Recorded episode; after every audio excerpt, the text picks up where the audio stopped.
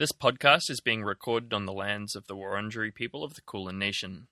We pay our respects to their elders past and present and acknowledge their ongoing connection to land, waters, and culture. Colonization and genocide are ongoing processes that are still happening today. Sovereignty was never ceded, and this always was and always will be Aboriginal land.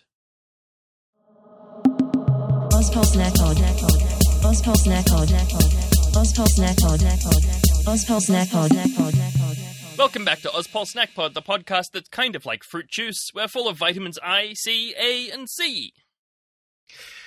That's right, news fans. Welcome back to the podcast where two of Australia's foremost political nobodies serve you up bite sized chunks of Australian news and politics with a side of crispy memes that also happens to be the official podcast of the Ozpol Shitposting Facebook group, which you should go and check out if you like memes, Ozpol, and shitposting.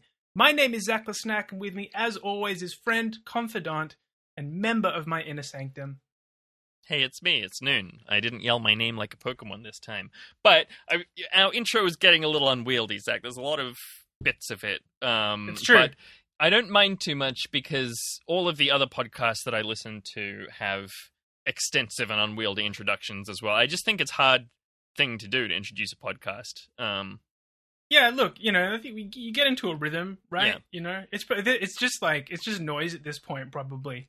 It's just letting people know.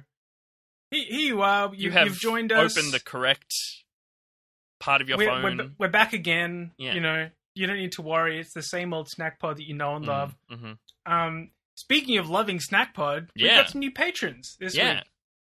Thank you so much to Izzy, to Jesse, and to Ace, who signed up for a massive thirteen dollars and twelve cents a month. Fuck the cops. And thanks, Fuck 'em. Ace. And thank you, Ace, uh, which entitles Ace to a special limited edition Snack Pod enamel toasty guy pin, which they can wear around proudly on their clothing to let people know that hey, I listen to a, an obscure independent Australian politics and news podcast where they make terrible food puns. Uh, if you listener would like to help us out financially, you can do so over on patreon.com slash ozpolsnackpod.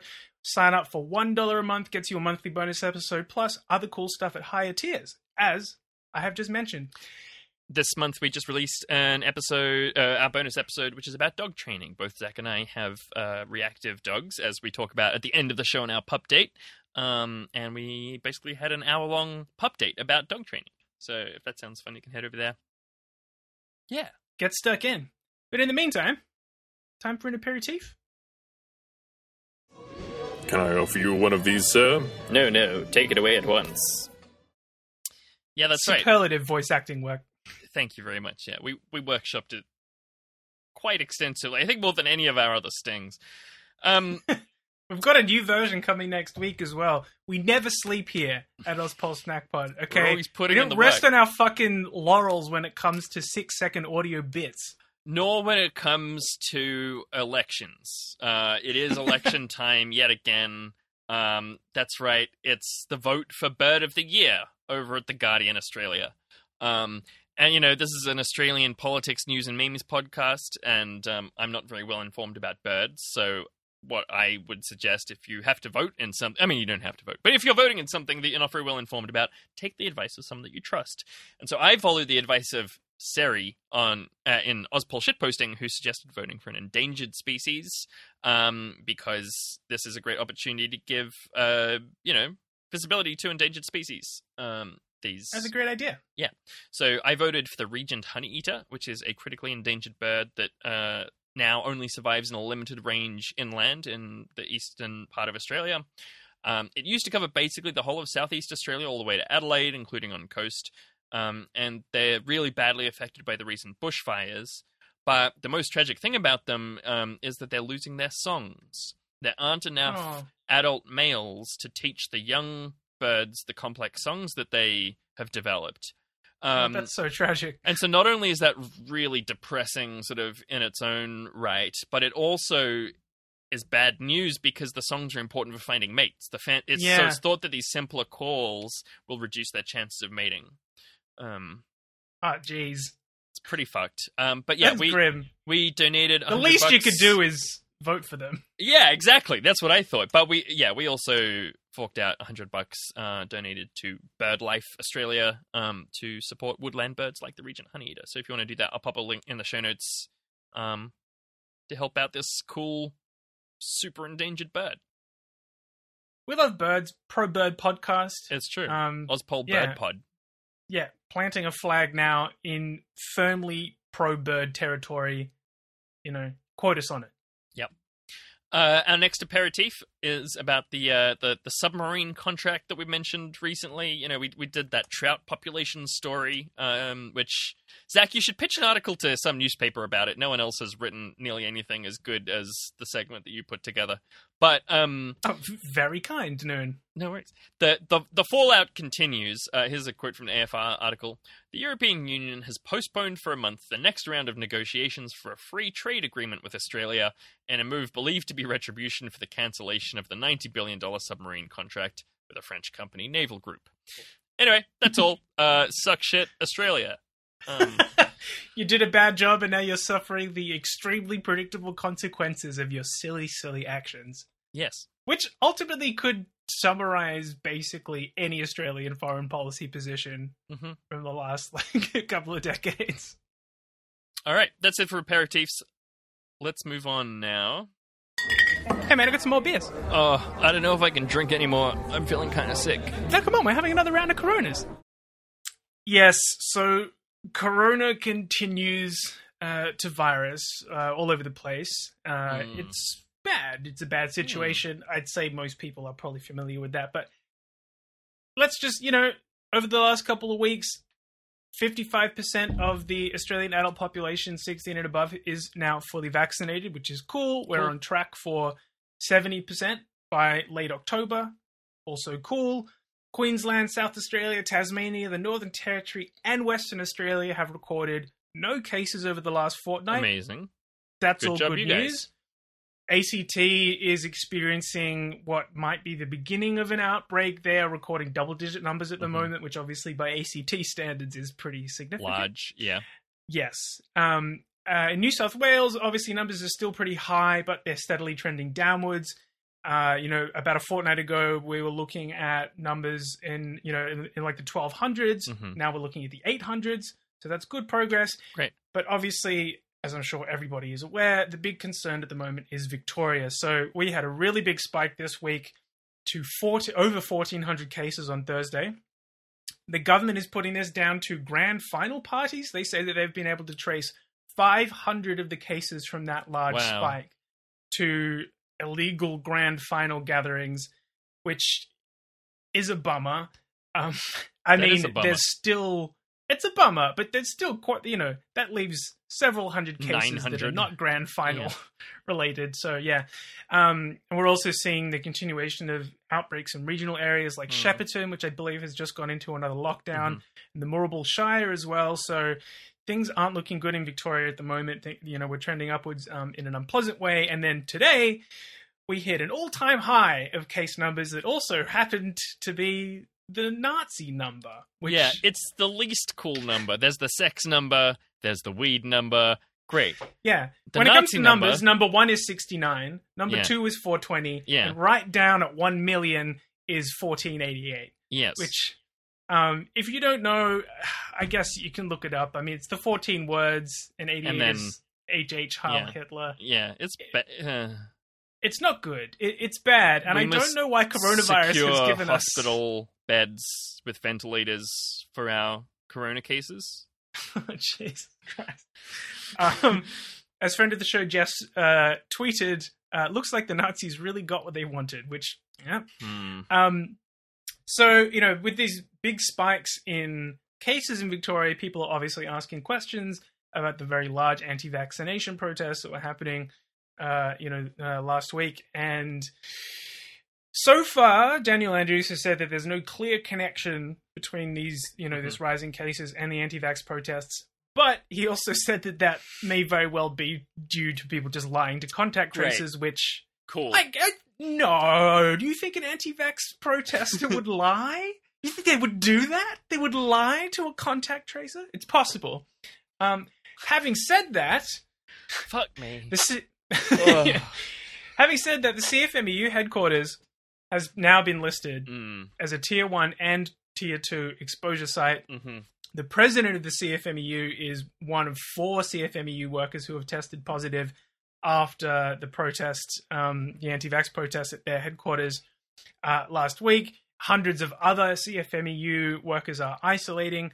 The union is definitely blaming these cases on the protest, which, like, very fair, I would say. Seems likely to be the case. Sure. Uh, and the other bit of news on that is that so far, two protesters who were at those anti vax protests have tested positive to COVID, according to the health department. So, you know, it's not a super spreader event yet, but that's troubling, you know. Um, Yeah. I, I'm not totally clear on whether or not they were positive while they were at the protests or Mhm. whether it's, um, you know, they've been diagnosed afterwards. But anyway. I'm pretty sure both of them have tested positive since then. Right. Okay. Well, that's something that obviously everybody will be keeping an eye on. Yes. um, because it's would be too juicy of a story to pass up if Yep. it happens to be the case. Uh, that's it for the sort of general COVID Mm. roundup. Noon, we have um, a more specific uh, COVID story.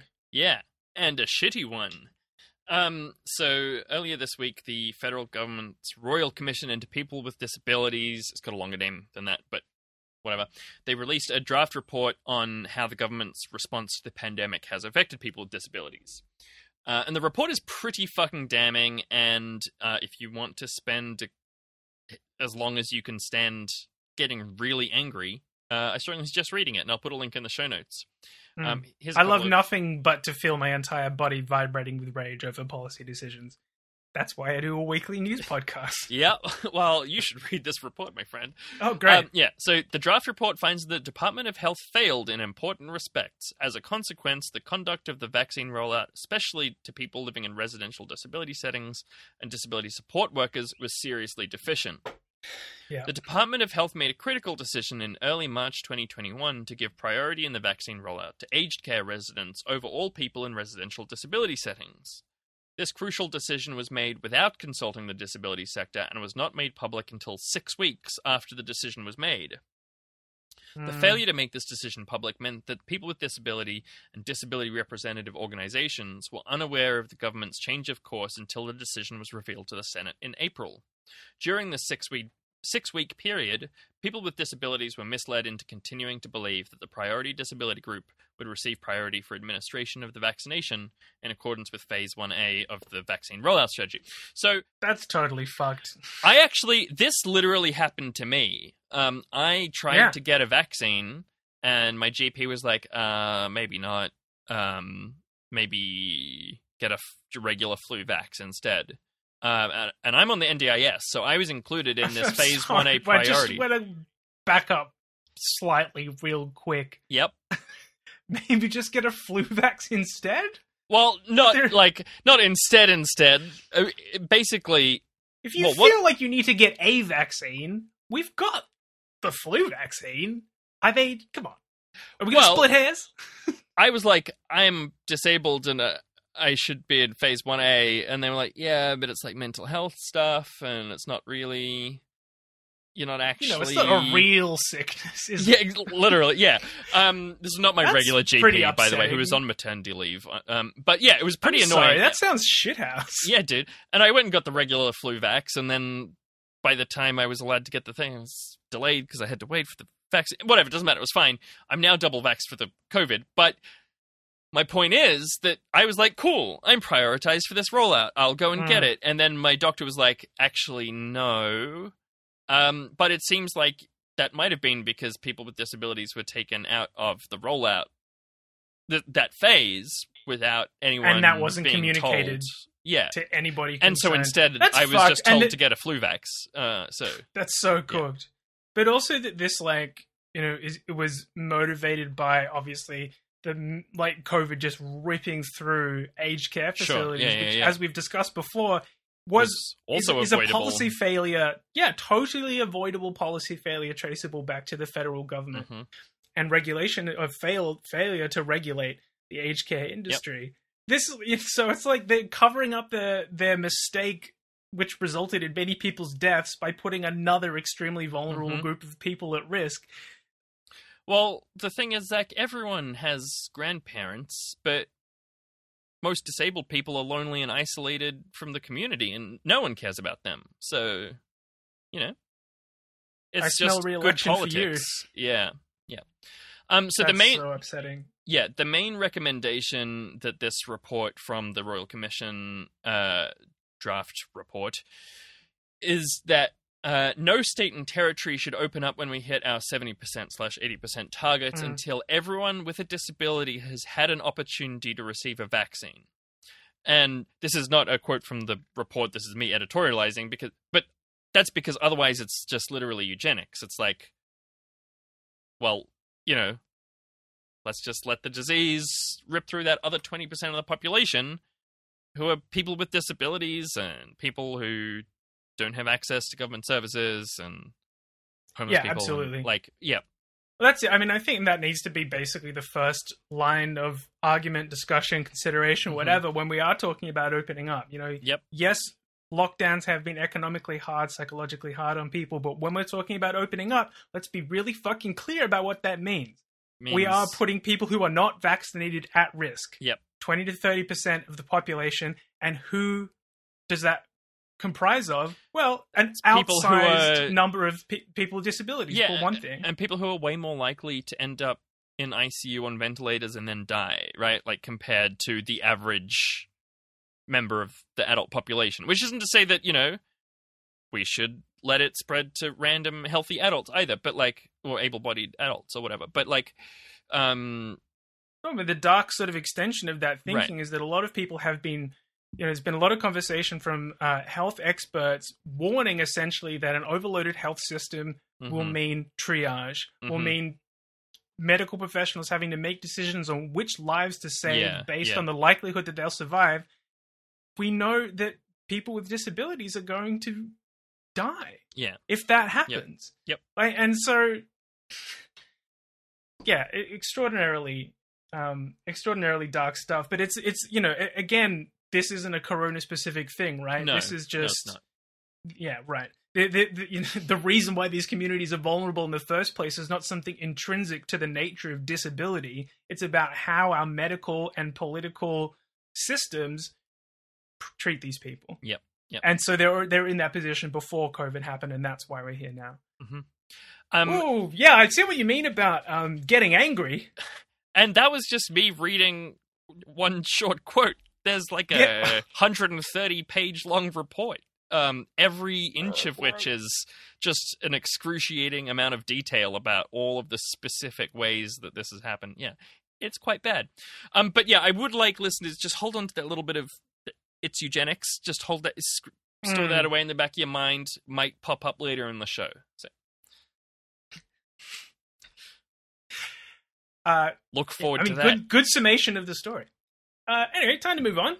AC, AB, AC, AB. uh, haven't heard that sting in a minute, uh, which uh, nice to bring it back in. Uh, so this week I wanted to talk about two groups of Queensland Police Service employees who are refusing to get vaccinated under a vaccine mandate that has been put in place by the police commissioner. Um, so, wow, thank you for your service. Uh, tell me about it. I, I'm at the end of. I've, I'm of sprinting to the end of my driveway right now to salute the shit out of these guys. Um, yeah, so the police commissioner introduced his mandate. Basically, all uh, Queensland Police Service staff have to get one dose by the start of next week and have to be fully vaxxed by the end of January next year. Mhm. Um, and there has been, yeah, but this comes with the potential threat of suspension with pay for one week if they don't comply, and then suspension without pay beyond that if they don't comply more. Um, so one group of uh, and and I'm not not saying cops. I'm saying Queensland Police Service employees because not all of Uh-huh, them uh-huh. are sworn officers or Right. whatever. You know, it's there's you know uh, uh, civilian staff basically. Sure, yeah, exactly. Uh, but many of them are cops, as we'll get into. So one of the one group of Queensland Police Service employees are trying to get this uh, mandate dismissed in the Supreme Court, Okay. arguing that the mandate breaches their human rights. sure. um, Seems unlikely. sure, but okay. Sure. And another group of around 50 um, employees, around 30 of whom are cops, Uh-huh. have hired a lawyer who ha- is arguing that the mandate is discriminatory and breaches the award. Okay. Uh, he wrote that in a letter which was sent to the police commissioner. And that letter also demands a dispute resolution process and also says that you can't enforce this directive until the re- dispute resolution process has Sure. been completed. So they're, you know, trying to buy time at this stage. Uh, and now, just yesterday, in fact, um, a judge in that Supreme Court case has granted a 12 day stay on Okay. penalties for non-compliance. So they, you know, it, it is an ongoing legal question at this point. Some of the cops have set up a crowdfunding campaign. They've raised over hundred thousand dollars for their legal fees. Gross. Um, incredible. Just the like the the the grifter pattern just holds so true. You know, the recipe just never changes. Did Human rights, and- discrimination, crowdfunding. we should we- should set up a a crowdfunder for like an anti-vax rights thing. We just need to make like three videos of us yelling. We'll be national mean- heroes. Many people are trying to make that yelling on YouTube Reality money. happen. Yeah. Yeah, and some people are doing a great job. Here's a quote from the Queensland Police Service spokesperson. The dynamic nature of policing means frontline officers interact with large volumes of people and move around to all corners of the state. It is important the Queensland community have confidence and feel safe when interacting with police. Mhm. Emphasis mine, Dan.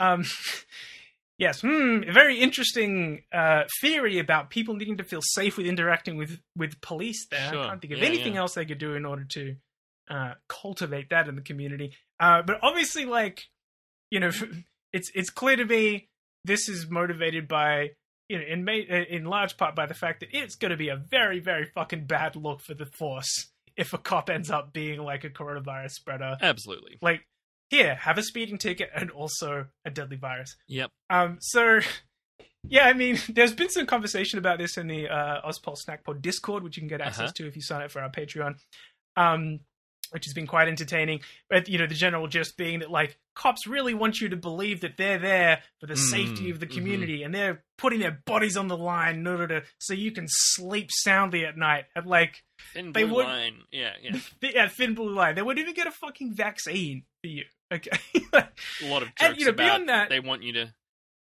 think that they'll take a shot, but they're not even gonna take a yeah, shot. police want you to think they'll take a bullet for you, but they won't even take a shot. I think that was Peter Blake, who we will hear from later in the show. Nice. Um, and you know, obviously, like cops spend a lot of their time interacting with some of the most vulnerable, Mhm. marginalized, and brutalized people in our society. It's obviously super important, you know, while they exist, that they are vaccinated because So otherwise they'll you know, be extremely dangerous. the people they come into contact with are at high risk. Yeah. Uh, dangerous in a new Sorry, yes, of course they're already extremely dangerous, but uh, yeah, yeah, that's right. Yeah. a new and different way to how they already are. Yeah. Uh, and I'll also note that this is consistent with high levels of vaccine Mhm. hesitancy amongst cops, which has already been noted in the US. Right. I found it difficult to find numbers on that in Australia, but I did find a news story from August this year uh, saying how cops in Western Australia had only been about 50% vaccinated Right. versus healthcare workers who had been about 80% vaccinated, with both of those groups having had access to vaccines from Mhm. the same date. Mhm. So you know that that's obviously a big gap there. Um, and you know it's worth pointing out as well that this vaccine mandate doesn't just apply to cops; it applies to frontline health workers as well. But you know they haven't mounted a fucking legal challenge against it. Um, in general, I definitely feel like this points towards right wing conspiracist tendencies among cops. I For mean, sure. I- yeah, yeah. yeah like this is not surprising if you look at you know what the you know how many cops were part of the capitol riots in the states Mhm, for mhm, example mhm. obviously different country but i think a lot of the same political forces hold true here um And the same personal motivations that lead people to becoming police and that also lead you to joining Exactly. these other movements or whatever. Yeah. That's right.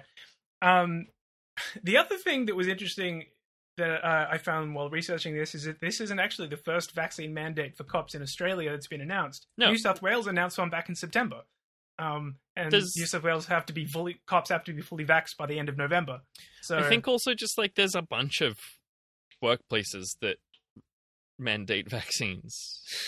yeah, like Qantas was one of the early ones. SPC. Well, not not even not not not for coronavirus. Just like you must have Oh, a in polio general- vaccine to work here or whatever. You know, like I think Yeah. that's just a no, really like aged care common- workers have to get the flu shot, I believe. In you know, which there have been like legal challenges mounted Sure, to that sure, sure. in the yeah. past, but none of them has succeeded. So Right. it seems pretty unlikely because the, the the logic that the courts go by every time is is is this a reasonable thing for an employer to request of an employee? And barring like some kind of medical exemption, the Right. answer is almost always yes. Yes, of course it is. this is yeah. going to be for the good of the community.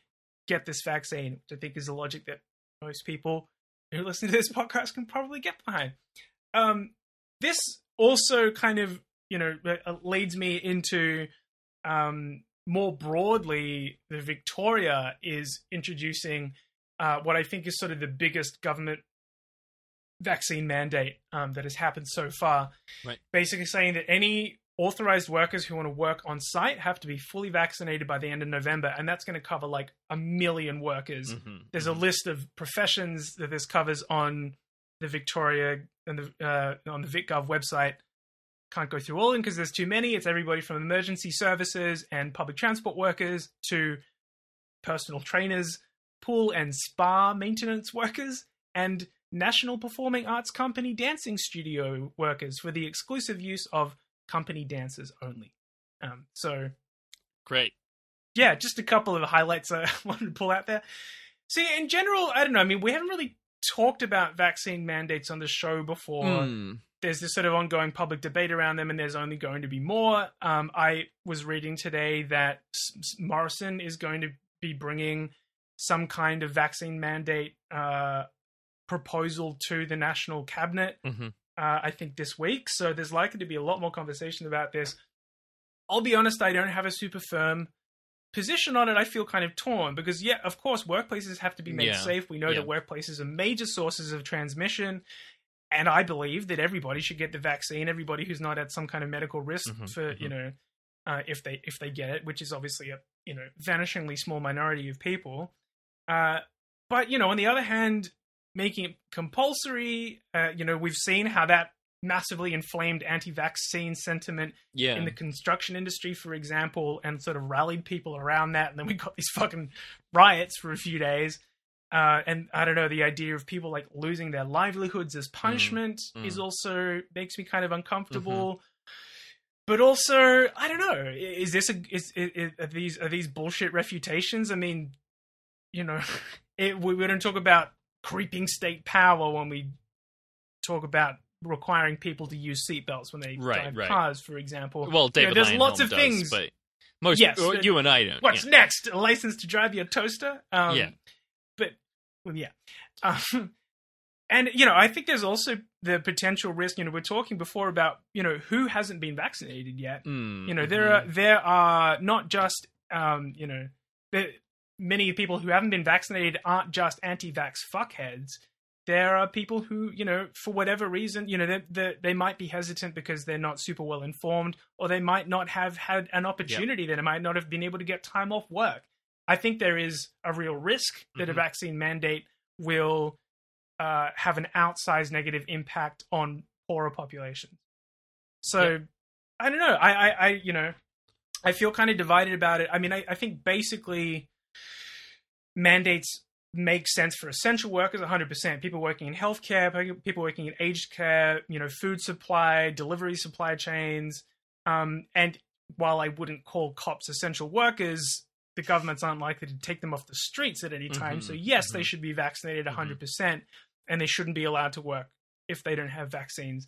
As far as everybody else, um, I don't know if like a nationwide mandate is like the move right now. I Sure. think, you know, Well, I, I- think we're going he- heading towards hitting our targets, and it's not going to be necessary. Um, it seems that seems fairly likely. Yeah, you know, we should get. You know, you were saying before Noon that like we're talking about opening up, but many people who are disabled haven't even been given the opportunity to get vaccinated Totally. yet. You know, Yeah. and it's like if if people who would voluntarily get vaccinated haven't even be able been able to do so of their own volition so far, then do the we need to mandate is not introduce a the- mandate? Yeah, yeah, that makes sense yeah, to me.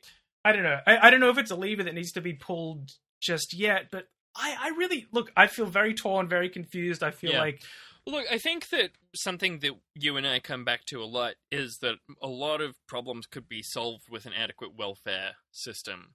And, Right. you know, like, if vaccine hesitancy, like, if, if people could refuse to get the vaccine, lose their job, and still not be condemned to a life of poverty and humiliation and shame or whatever, like, Yeah, that, would- be a different. yeah. No, totally. and like you know, if we were, you know, a lot of these sort of essential workers, as I mentioned, you know, there are a couple that don't seem to be super So essential, essential, to the yeah. continuation of society. Yeah. Of course, everybody should have the opportunity to, you know, work if that's all that they can do in order Yeah. to get the money they need to survive. But that shouldn't be the logic. This, the Yeah. logic should be the government should be paying everybody who isn't absolutely essential to the continued running of society to stay 100%. home. But Or, and and you know, and like- this, we'd be having a very different conversation if that was the case. we talked before about the financial incentives for vaccines and that there was some Hmm. pushback against that. I think that's a completely fine option. I don't think it's like the ideal situation, but pay people 500 bucks per shot. Fuck it. It's a lot of money and Yeah. it'll be great for everyone. Why not? And like, we don't. I mean, but it's like we don't even have like uh, paid pandemic leave across the board. no, we don't and it's about have. to be cut when we hit the Yeah, 80% exact- single vax exactly. that, that what existing payments are there are Yeah. going to be cut. So yeah. No, but I think you're totally right. You can't have these conversations about you know policy positions when it comes to vaccines without looking at it in the context of what the economic policy is surrounding it. Um, and yeah, it's with a lot of these things. It's like you know, I'm not pro lockdown. I'm pro lockdown in context. Yeah, pro lockdown given that everything else has been fucked up. A pandemic. rather lockdown than than than letting, Letting it loose. it but of course, you know, lockdowns suck in many ways. yeah. But Yeah. so yeah, I don't know. Anyway, I'd love to hear people's thoughts on this. If you want to send in a potluck or hit us up on the Discord or tweet us, whatever.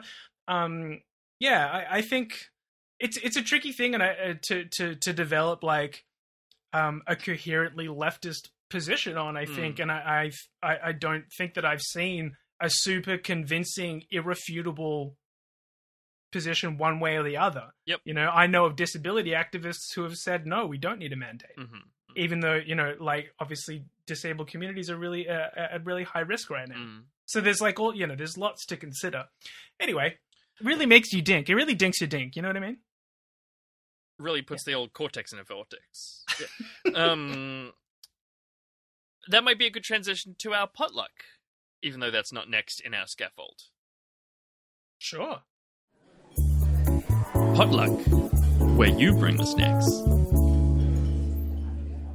Uh, yeah, I thought that was a good transition because uh, last week I was like, I don't know how to feel about this. Do any listeners have any opinions? Uh, and someone did have an opinion. Um, specifically, the thing that I asked about was like left wing entryism into groups for recruitment, which I was kind of like, is this? I don't know. Is that a thing we should do? It feels kind of shitty and manipulative, but also effective. Uh, thoughts, and uh, we have some thoughts from long-term listener and watcher of my Twitch stream, Peter. Hi Noon, hi Zach, Peter here. I heard you talk about Nazis infiltrating unions last time, and whether there was anything the left could learn from this. And I thought I could add something here because I work for the Uniting Church, and churches spend a fair slice of their time thinking about how to spread beliefs effectively. The, the human rights around religion and political affiliation have some similarities, so I think what I know is relevant to politics as well. Both religion and politics are about deep convictions, they're about allowing space for different beliefs, but also allowing ways for people to change their minds. And they're about drawing strength from being with like minded people. And incidentally, I don't think they're about carving out protected spaces for either religion or politics of particular types. Now, obviously, there are better and worse ways to spread beliefs. So I want to acknowledge the church and individual Christians have done damage through evangelistic efforts. And I want to apologise for that damage, particularly if you listeners have been personally affected. Here are five suggestions for how to work within existing organisations to spread what you believe. Number one, only join things that represent your genuine interests.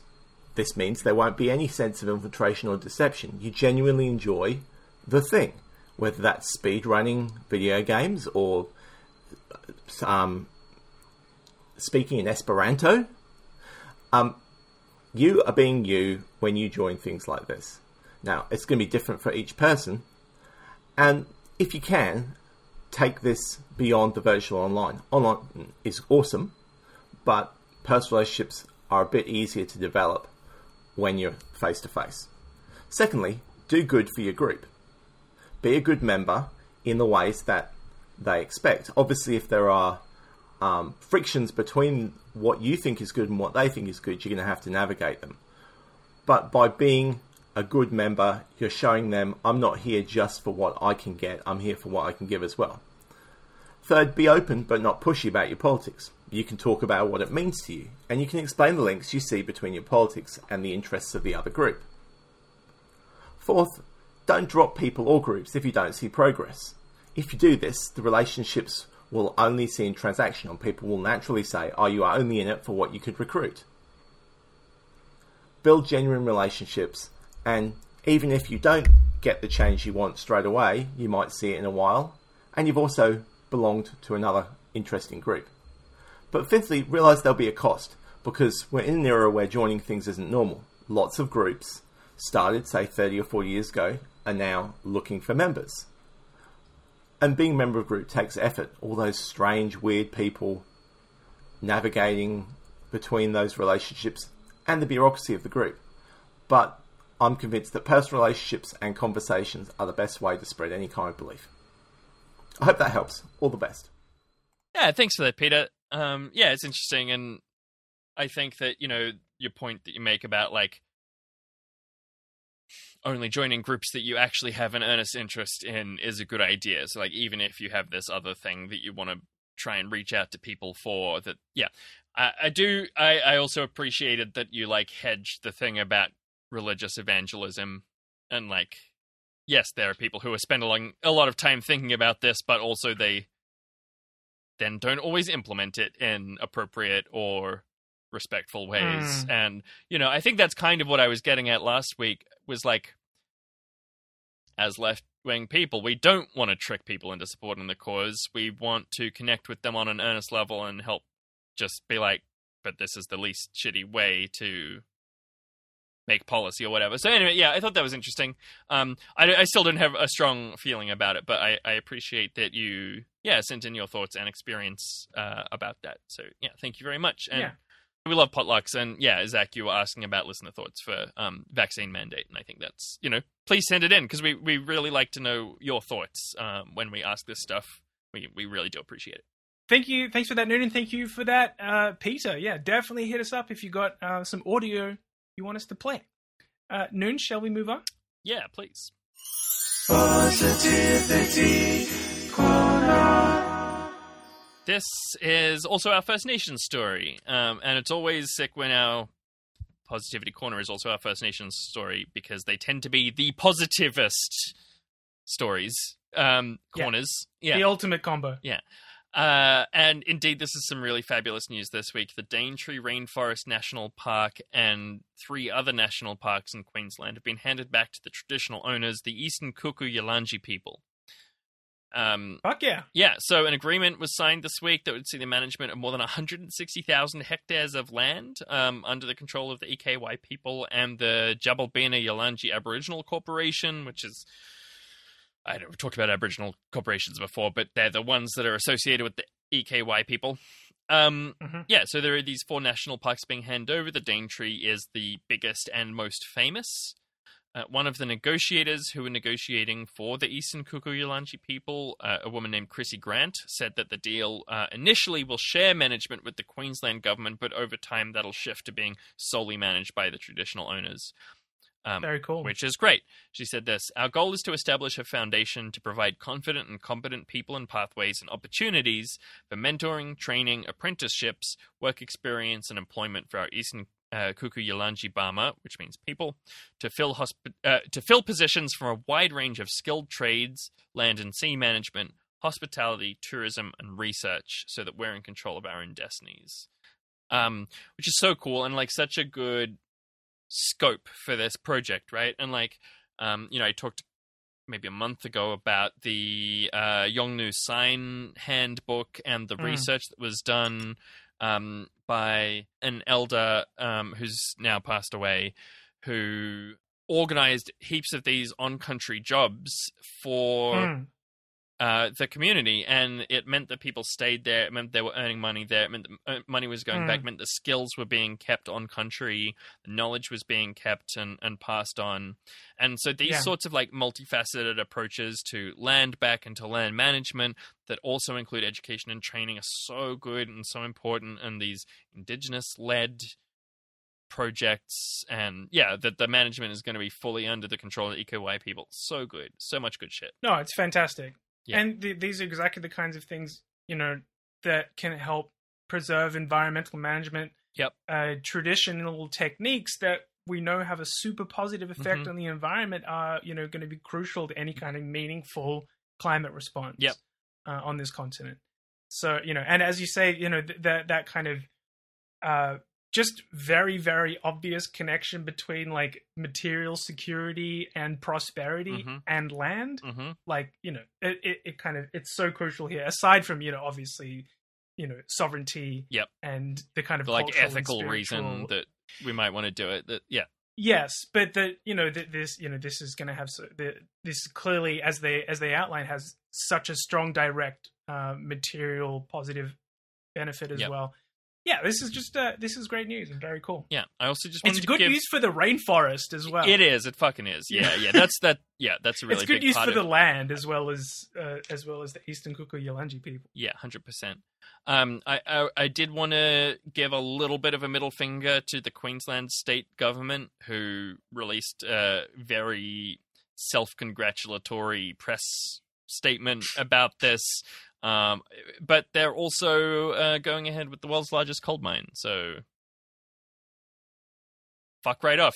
Yeah. But yeah, also fuck off. That's the answer, yeah. On that note, Shitpost of the week. and boy, uh news fans, we got some news this week. Oh yeah, We- Boy, did we get some news. How about that news? It's really an Ozpol podcasting dream story, and especially the day before we record as well, because it means that like We're it's, up on the fresh story. enough that like yeah, Yeah. it's already I'm sure there'll out. be no developments today that will have us with Definitely egg on our faces tomorrow, yeah. Yep. Uh, yeah, because Gladys Berejiklian, the Premier of New South Wales, has resigned from her job quite dramatically. Gladys Berejiklian? That's what I said. Yes, correct. Yes, yeah. right. that yeah that extremely hilarious food pun based on her name yeah um and uh, there's been some amazing posting about it so we thought we'd do a little gladys roundup um I mean, Top Spot has to go to Yeah. Financial Review magazine.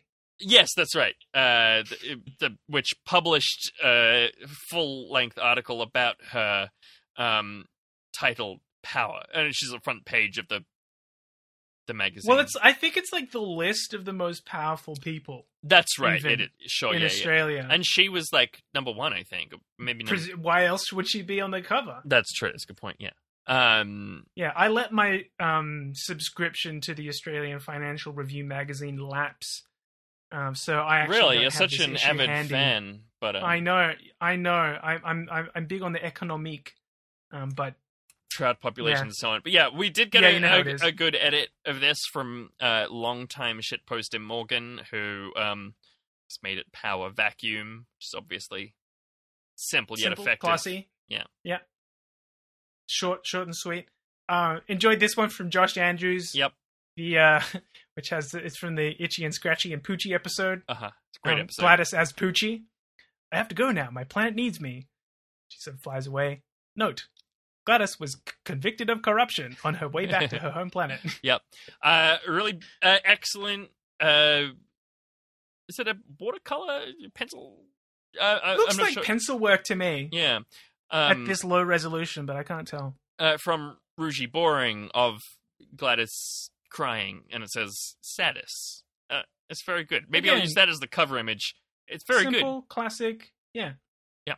Um, And, and and we got another classic from from long time shit poster extraordinaire Kira Janali. Um, From Which, Beautiful, uh, Talented, and Deadly. Should all go follow. from Beautiful, Talented, Deadly. Yes, absolutely. Uh, two pictures of Gladys looking sad and confused, and the text, I have no idea what is going on. Seriously, people expect me to be on the pulse so I can meme about it, but definitely don't know what is what anymore. Yeah, which really represents my like Ozpol mindset from Sunday to Friday. And then about Friday, me and Zach have a phone call, and I'm like, oh shit, I need to figure out what the fuck has been happening because I have a podcast about this.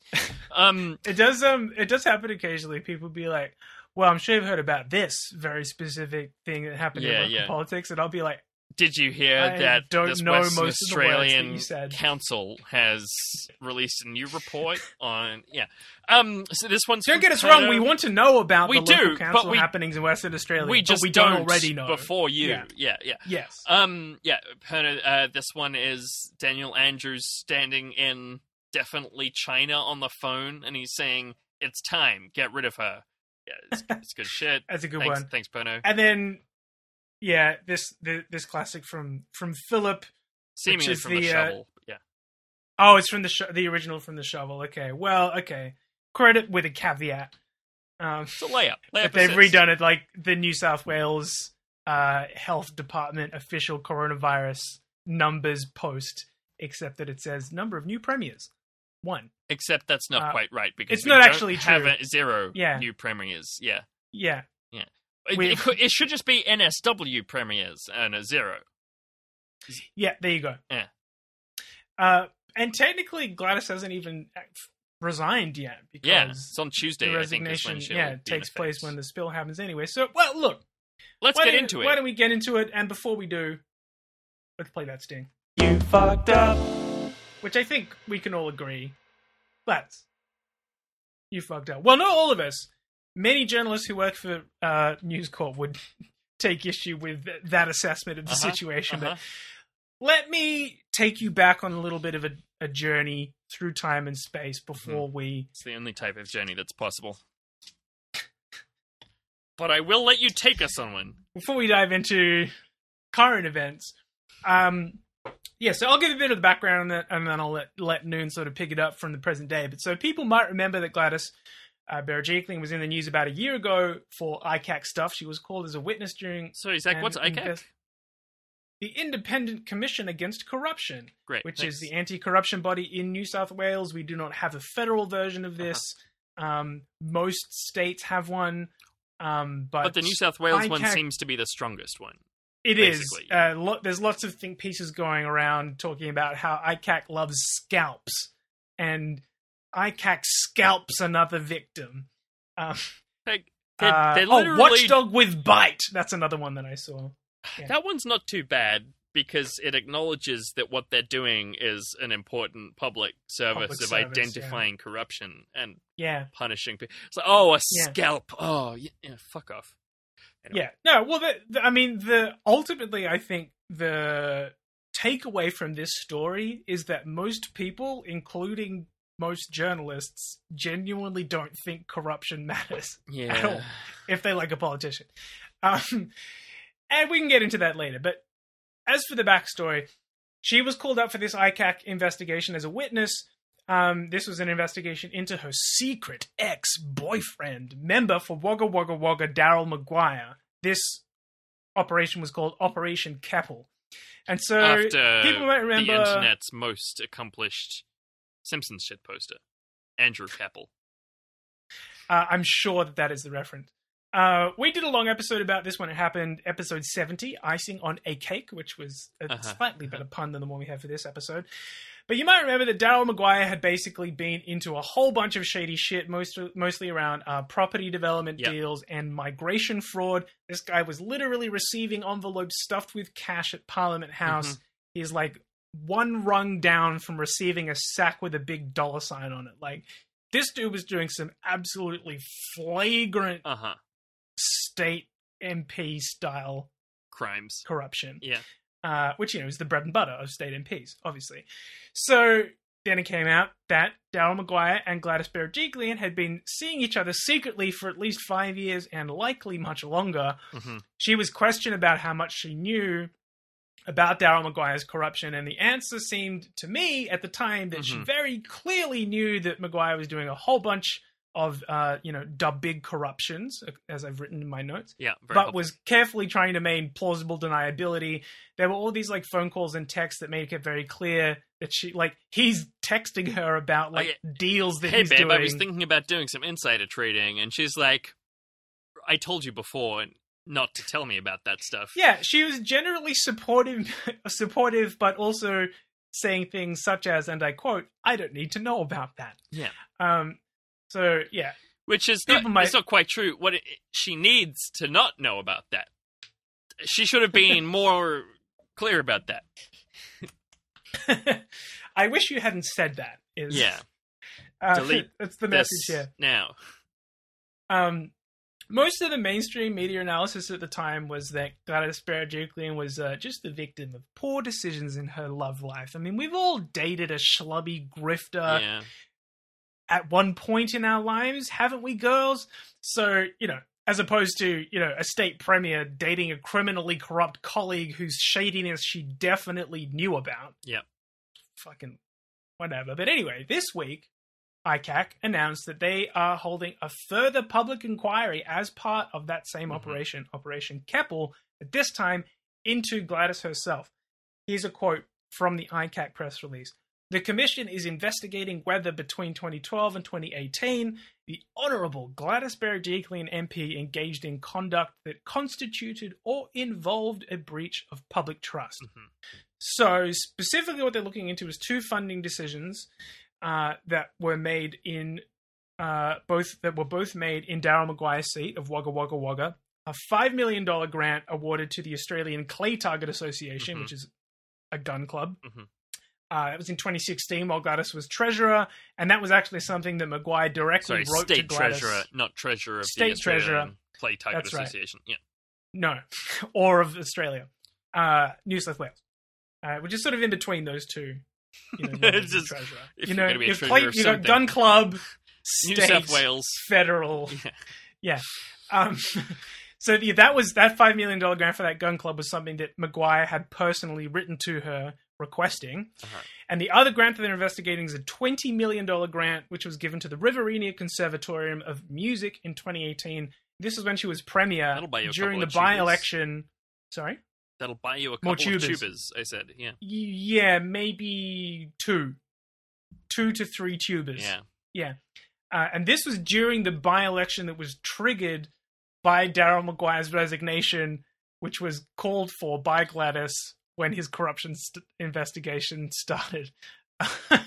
so, in other words, they're investigating was she pork barreling in her secret boyfriend's seat Mhm. first for his political gain and then for the parties? Right. So this inquiry is going to go for 10 days. Uh, it's going to be over video link, and we should get some nice, juicy, choppy clips of people admitting guilt on Zoom, which is always fun. Right. Um, and there's your backstory. There's there's the groundwork laid.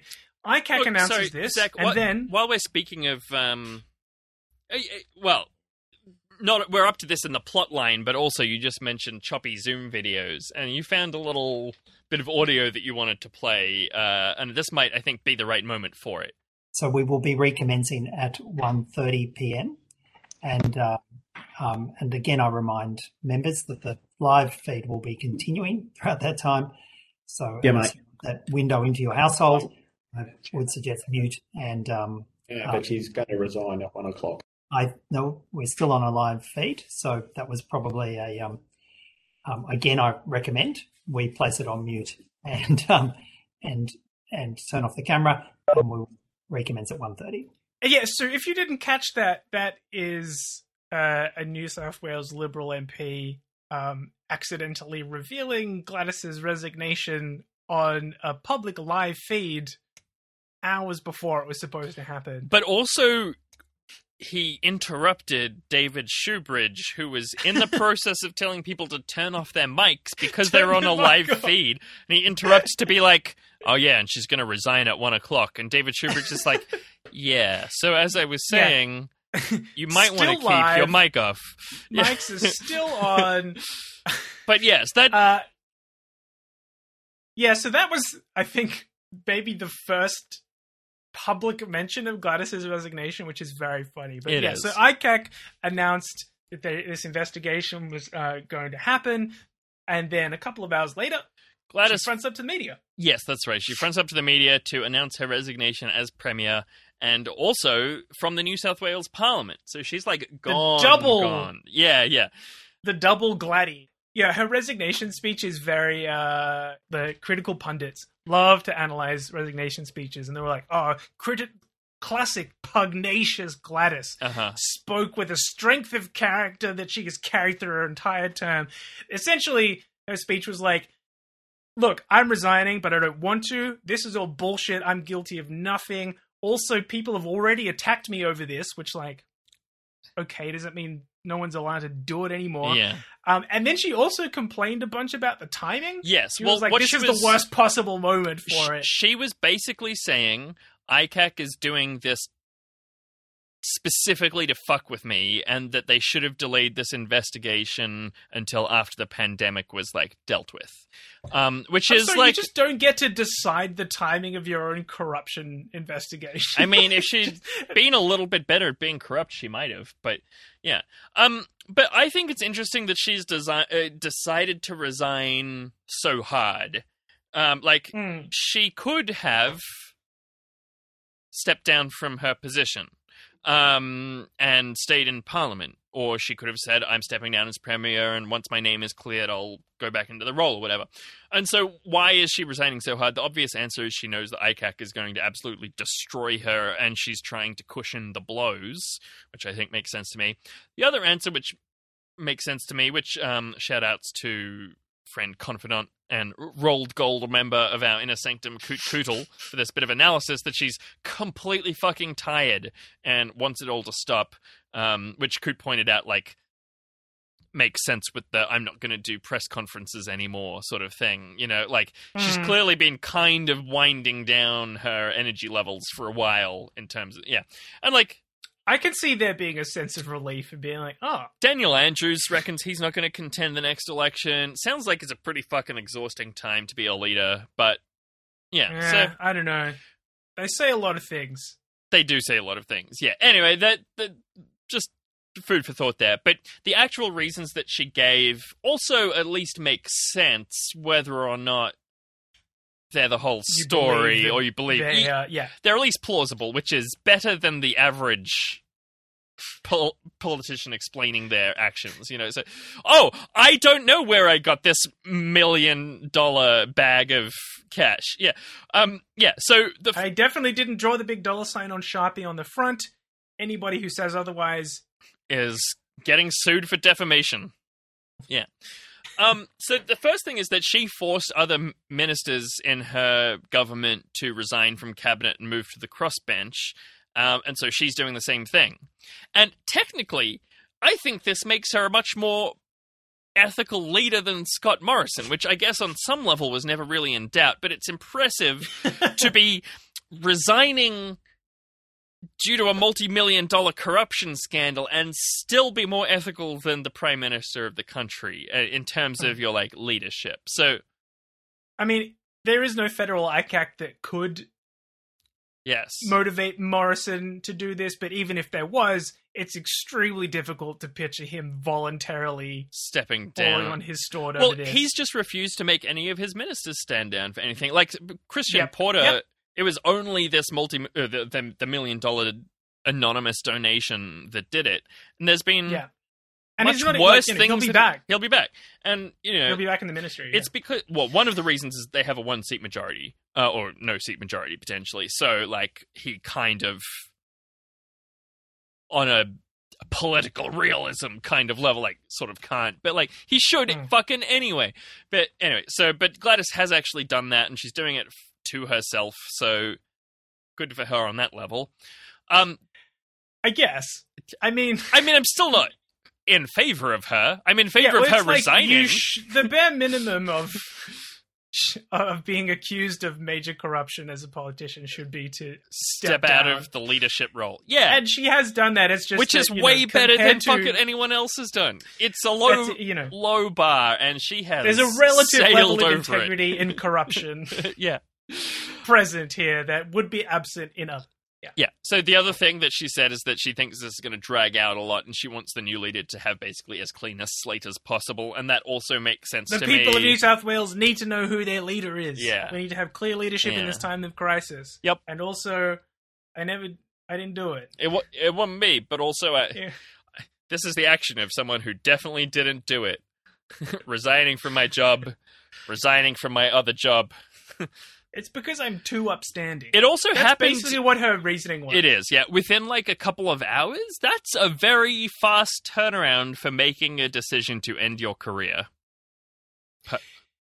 Yeah, yeah. I mean, it does. It's like, you know, the hearings last year were not good for her. Yeah. but she came out relatively unscathed, like in in terms of media commentary, and will do and is doing so again. Yeah, yeah. Everyone is But, like- so impressed with you know, her. yeah. But like, what they're you know they've come back basically with new things to investigate. It's Yeah. not just about her proximity to this corrupt guy, whether or That's not right. She was a witness about- before, basically, and now she's Exactly. the target of the investigation. actually so- the subject. Yeah. Yeah, so clearly there's like a she understands that there's a very credible chance that she's going to be exposed and uh, sent to jail. doing yeah. big bad corruption. Yeah. Um. So, what does this? Jail? You reckon? You reckon jail time's in the offing?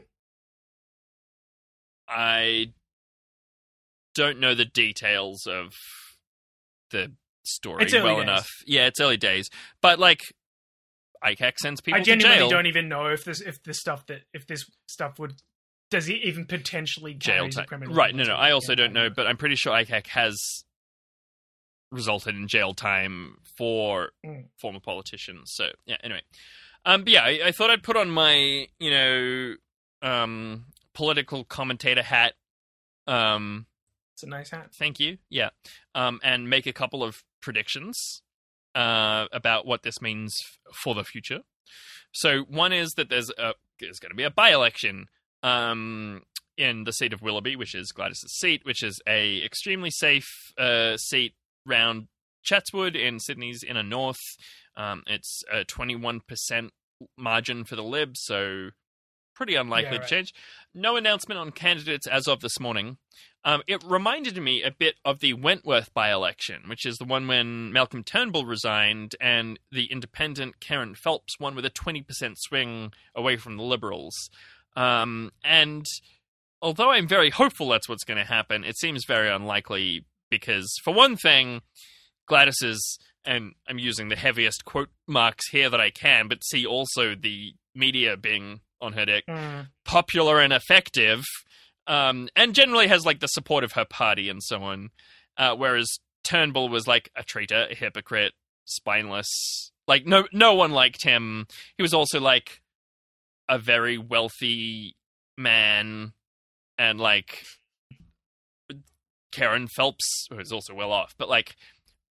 You know, there was this like movement of renewal and like m- moving away from Mm. the, the the shitty toxic masculinity of the Liberal Party, which obviously I think won't be sort of part of the narrative here. So yeah, I think we're unlikely to see any kind of real upset. I think it's just going to go straight into whichever Liberal Party monster gets parachuted in. So that's a bit disappointing, but that's my prediction there.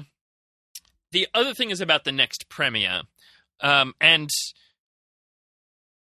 we don't pay a huge amount of attention to New South Wales state politics, Zach. Uh, we were both surprised to discover that they had replaced the leader of the L- Labor Party a couple of months ago. Um, That was a surprise. it yeah. was a surprise, yeah. So I don't know these people. I'm only repeating what I've been hearing and reading. But uh, basically, there are two main options. One, I mean, what is analysis? Come on. that's right. We've never pretended to be journalists. Uh, but yeah, so there's, there's basically two options one from the conservative faction, and one who is apparently unaligned but is basically a moderate. Um, and the, the, the, the most likely replacement is the current treasurer, Dominic Perrottet, who is.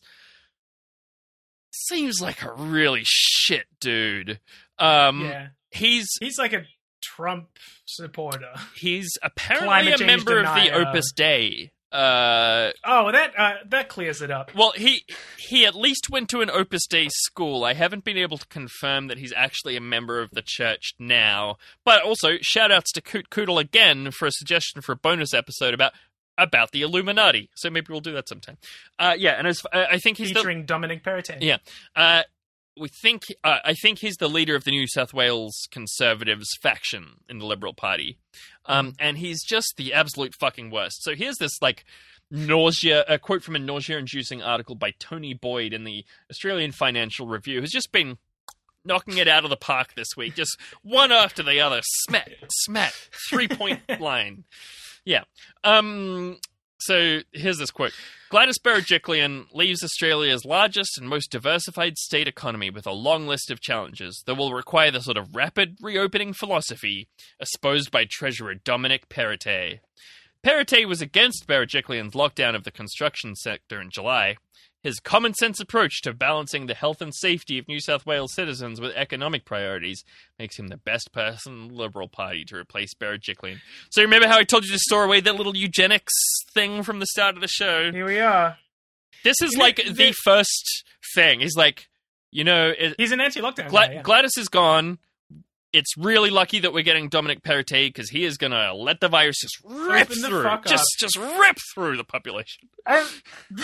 This is like a small gripe, but like there's already this sort of twisting of the narrative to make Gladys look like this innocent victim of the horrible big bad bullies at ICAC. Yeah, But if what happens is that Perrottet comes into power to replace her, immediately opens up, the state experiences a huge spike in corona cases.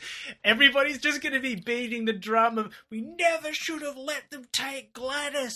We were safe under Gladys. Look what happened when we got rid of Gladys. Okay, I feel like I, there's could a- just see it so clearly in front of me. there's like uh dominoes meme you know the one with the tiny domino and the first one is like um an eight year old daryl maguire uh goes clay shooting with his uncle and then the big domino is like more than 1 million cases of coronavirus in new south wales Several of those middle dominoes include uh, Daryl Maguire running over electronics with a tractor. that's right Uh, it's a real stand-up bloke. Anyway, so so that's um that's other stand-up bloke Dominic Perrottet. Um, some people are saying that he made a deal with the moderate faction big boy Matt Kean um, to get some moderate faction votes to get him in the job. Um, apparently, That's an official elected position. big boy, Liberal Party, by correct? yeah, Big yeah. boy. No, I I two capital B's. I typed and deleted and retyped and deleted the word warlord because that's what every article uses. I mean, uses. you're in pundit mode. I do have my hat What- on. Okay, how, how about this one? Kingmaker. Ooh, nice. Yeah. yeah, yeah. That's the other one that Yeah. they love. And apparently, one of the other big kingmakers in the Liberal Party is Police Minister David Elliott, shirt fronter of teenagers. and Noted person of wanting his children to be strip searched wielder of illegal weapons upside down. while with police. Yeah. Um, These are the people making kings within the Liberal Party. Don't go to an illegal gun range and don't even know how to hold the weapon. Like, uh, yeah, no, and impersonating a police officer. Sorry, he's so funny that guy. Kingmaker. Yeah, so the other main candidate is Rob Stokes, who is apparently not factionally aligned, uh, who seems personally quite popular and generally considered fairly competent. Oh, yeah, they're in this, like, glowing masturbatory piece about how good it's going to be when Perrottet kills a lot of people in Sydney. Um, they were like, uh, of course, many people who have worked with him consider him disorganized, which might be thought, uh, you know, a downside in the top job. It's like that could be a problem. And it's like, oh yeah, Rob Stokes, you know, he's very well organized. Obviously, he's a great, you know, hard worker, very competent, but you know, he's not in a faction, so fuck him. Yeah. Um. Yeah, that, that, that's true. Can I also point out here that there, and it, it doesn't really make a difference to anything, but there's a bit of an age gap between these two guys of somewhere between 10 and 15 years. The only reason I bring that up is because it's just occurred to me that Perrottet is a fucking pickle boy. Have He is. Oh. I have. He's a total He- pickle boy. he's- he li- he's so he's he is sopping wet. He's eighty percent Adam's apple. Um, he's just ju- he's juice and Adam's apple. That's it, and hair gel and glasses. That's it. He's a fucking Trump supporting popsicle stick in a cheap suit. It's not looking good. Gladys, you know, no, you- we we don't like Gladys. We're not Gladys fans. no. but the, the like the possibilities for her replacement are bad. I think that's there's some analysis for you. Nice. Nice analysis, Zach. I love that. I yeah. put on my mm. pundit hat. All right, There you go. I, my last little matching pundit hats. pundit detail about this is that Sportsbet is paying 1.25 to 1 on Perrottet and 3.75 to 1 on Stoke. So I put the remaining 5 bucks in my account on Perrottet and like $2 and a bit back on that. It'll be great. That's analysis you can take to the bank. This is how much To the Noon racetrack. believes in, in in his own analytical skill Uh-huh. as a pundit. Um, yeah. I, look, I mean, j- just to kind of wrap it up here, I, I wanted to come back to this theme of what the sort of media Yeah. response has been to this. This idea that okay. Uh, th- th- this sums it up. I've got a tweet here from Shari Markson, who is somebody that no one should listen to for any No, reason other than not. to take the temperature of what the far right hmm in uh, media landscape. Uh, what what what what's their line on this? And this is what she tweeted: Lynch mob takes down yet another leader. ICAC has left New South Wales rudderless and has robbed the people of a popular premier at a time of crisis and uncertainty. A law unto themselves. Well, is ICAC is, true? addicted to the power and publicity of the bombshell political what? Scalp! Oh, Heyo! there it is. There it is. Okay, so I mean, look, I feel like if this were true, you or I might know any of the people who run ICAC. If they were like power hungry, addicted to the media moment, just like wanting to get those scalps on their belt and show off their big swinging anti-corruption dicks, you or I like I literally don't know the name of the commissioner. Um No, and I read it several times today, and I couldn't tell you. so like Yeah, they're not inglorious bastards. No, okay, no. they're like they're an- they're. It's like a they're an retired judge or something. It's like watchdog.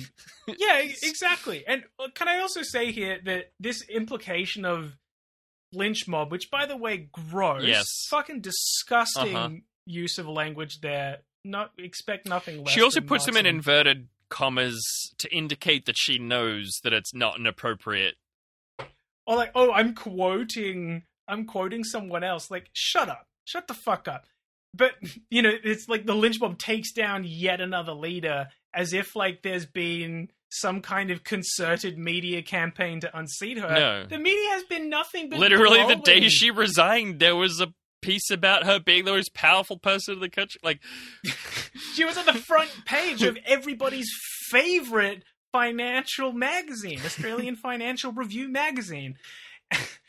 Here's a you know you want like here's Shari Markson's lynch mob. Okay, here's two. Here's a couple of headlines. These two are from the Australian. uh huh. Curse of ICAC claims COVID crusader Gladys. Premier brought down by her questionable choice in Yeah, it was the questionable choice in lovers and not the $25 million that she scammed the country We've out all, of. We've all dated. We've all had a bad boyfriend, right, girls? Here's one from news.com.au. Gutted. Australia reacts to Gladys bombshell. Oh. And here, Could we do like here from Gladys Jaeger Bombajiklian? It's fine. I get it. So. Not bad. Uh, and and lastly, here from the Daily Telegraph. Why did ICAC make its decision to investigate Berejiklian a week before reopening? Again, and that actually that article is hilarious. It also included the line parochial hillbilly states, referring to other states like failure to reach New South Wales's level of uh, vaccination, which like you may recall that the federal government had quite a large hand in delivering extra doses to New South Wales. So But also the idea of anyway, parochial hillbilly states, like it's so funny. Like, fuck Yo, are you talking about? like, these people. we've I only say this got- to Noon. a few, you know, like there's there's not enough. For, they- they're big. They can't be parochial. They're, so annoying. Parochially pr- protecting your many millions of citizens. Anyway, I'm not sure that you could classify the media response as a lynch mob. No. More as like, yeah, th- there's this like, oh, it's so sad that this like little tiny accident has tripped up an otherwise squeaky clean paragon of virtue. Like, fucking pull the other one. You know, I can understand not being excited about the people who are coming after Yeah. her, Yeah. but like, But like, I think you and I are probably more upset about Perrottet than Shari is, and like,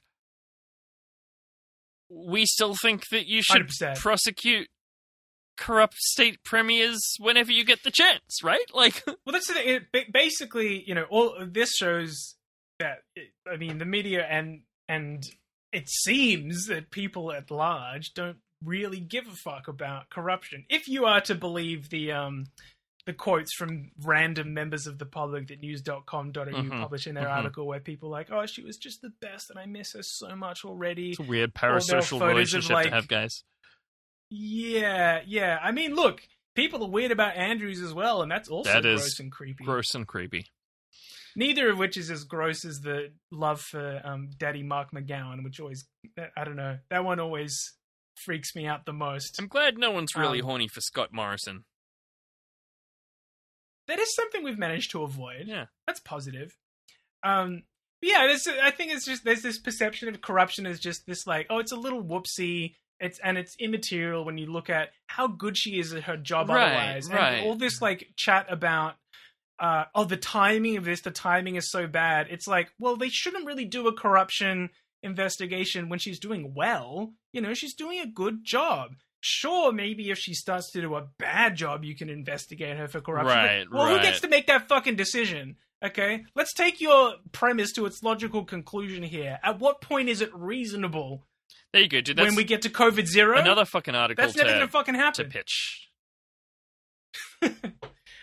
I mean, you're making me out to be some kind of um, political journalist Noon, which I think we both agreed is not a real thing.